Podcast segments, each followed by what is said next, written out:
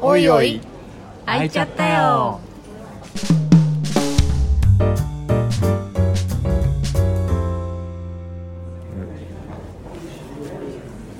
はい。じゃあ今回もまたミックさんとターくんにいろいろお話を伺っていければなと思います。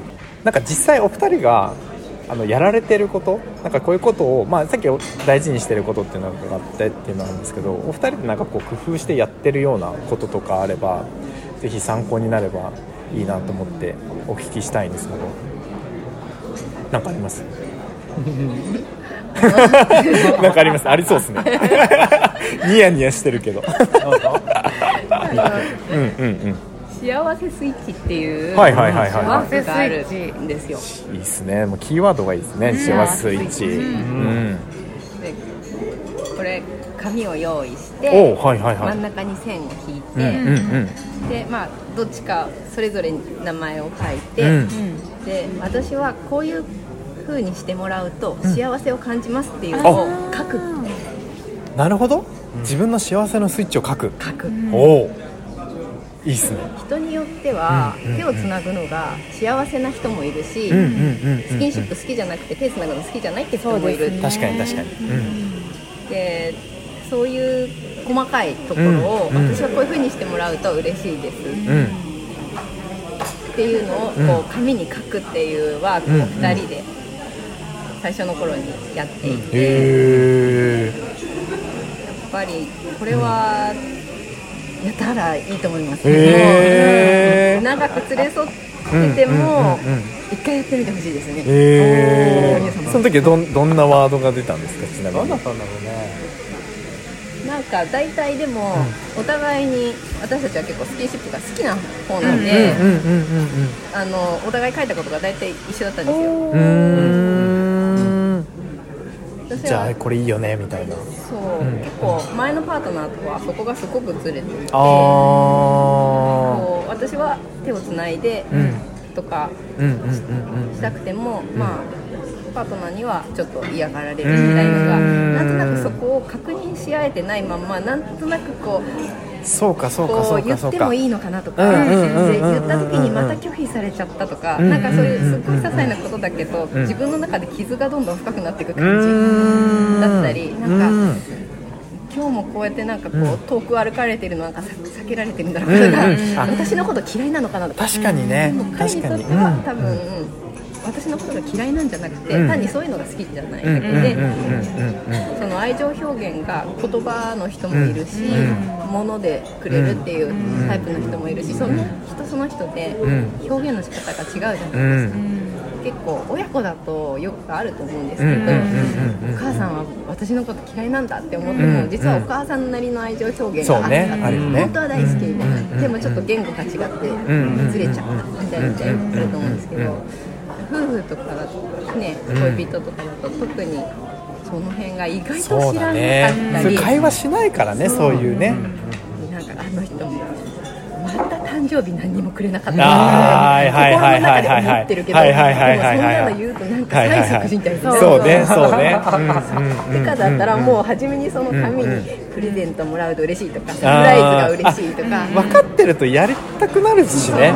手紙が嬉しいとか、書いてある中でまあ、そっかそっか。お互いに見ながらこれちょっとサプライズはごめん僕苦手なタイプなんだよね。っかそっかそっかそっか。うんうん。あじゃあサプライズないなみたいな。なんかあれですね結婚する前とかにもやってほしいね。付き合ってる段階結婚する前かなやってたのね。そうあなるほどなるほど、うん。お互いを知るっていうね。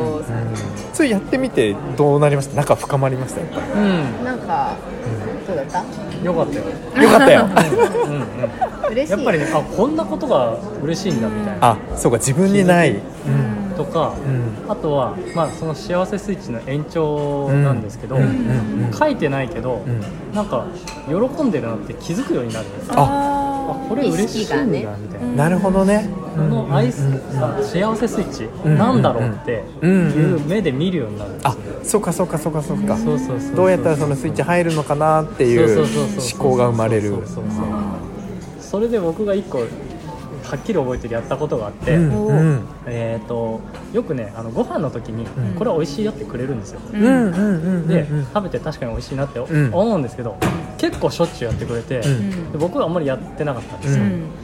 そういうシェアする習慣がないとうんうんうん。でもなんかこれはいいと思って喜ぶと思ってやってくれてんだなっていうのを気づいて、うん僕もやるようになったんですよ、うん。そしたらすごい喜んでくれて、うんなんか相手がしてくれることをするっていうのはうん結構幸せスイッチ、うん。あの当たる確率高いんだなみたいな確かに。うんそれ嬉しかったんですか？そえシェアしたかった。美味しいものは。美味しさを一緒に味わって一緒に喜びたいなってあ共感したかったなるほどね。あー。いいね幸せのスイッチ、うん。それもなんか愛のキャッチボールでもあるよね、お互いに自分の思ってること伝えるっていうね。あ無理やりすぎた、あれ？良かれと思ったのに？ちょっとごめんね。おいおい。おいおいだよそれこそ。開かなかったね 今開かなかったねそうそう開かなかったよ。開かなかったよ開かないバージョン。まあまあそうそういう時もあるね、いや夫婦にも、えまあ、親子にも使えるなって思って聞いてました、確かにね。確かにね。子供がねお母さんにやってほしいことっていうのも、うん。お子さんによってはうん。違うと思うし、うん。お母さんもね、コミュニケーションのツールとしてうん。いいですね、いいね。名前もいいし。やろう俺、うん。子供と。最近はそんなにその紙用意してっていうのはやらないんですけど、でもこれして嬉しかったうん。とか、そういうのはものすごい言い合って、ちゃいことでも、うんうんこれしてくれてありがとうとか、まあ、あれあれが嬉しかったよっていうのを伝え合うっていうのは日々、うん、なんかいいことも悪いこともやっぱ伝え合う。あそうですね。ね大事なところ。でやっぱ愛のキャッチボールじゃんやっぱり。質問があるんですけど。あすいません？無理やり行こうとしちゃった。どうぞまた開かなかったよ。その 例えばいはいそれは誰にでもやってほしいこともあるじゃないですか。でも彼女だからやって嬉しいこととかっていうのも違いがあるのかなって。どうなんだろいいですね。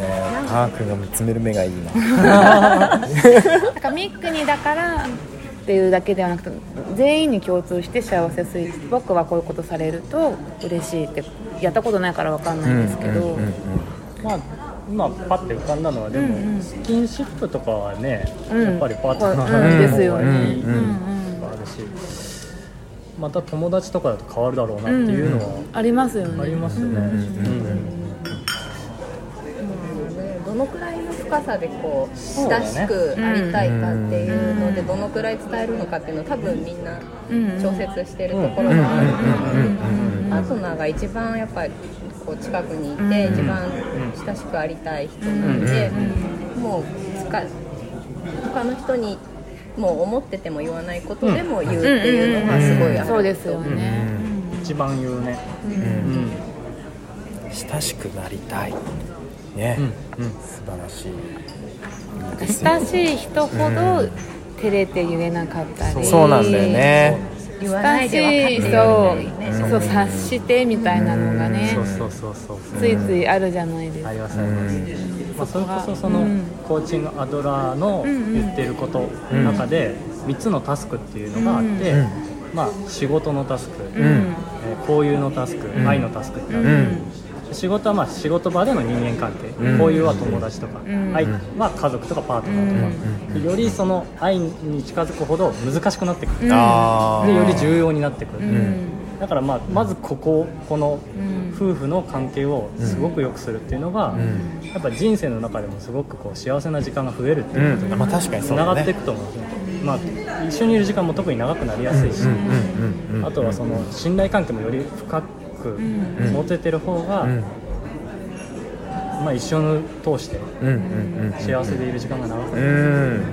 幸せでいる時間が長い。確かにね。家帰ってね嫌いな人いるってちょっとね。帰りたくないなとかや嫌ですよね。確かに。通勤の車の中が一番ホッとするとかいるんじゃないですかそういう人ね。結構ね世の中にいるかもしれない。うん。だからその前回話したような震えながら泣きながらでもそうね。うむん向かい合っていくっていうのはそこをやっぱり一番大事に思ってるか。ら、うん。っていうのはありますね。自分からね寄り添いに行くというかね。うん。なるほど。うん。いやもうすごい幸せな空気感をね 届いてるのかなっていう。そうなんですよ。さっきねもう本当にね動画にしたいじゃなってちょっと思ったらもうそのなんだっけっていう会話の時にター君がミックさんを見てる目がもうなんかねすごいいいなと思って。見てほしい。すごいいいな。なでもそういうの見るとやっぱり最初になんかね前にもおっしゃってた、その外から見てあのすごいいいなと思うところなんだろうなっていうふうには感じますよね、うんすごい笑顔が多い夫婦だなと。なるほど。うんわかります。ありがとうございます。じゃあ今日は。この辺で。はい、また次回。ありがとうございました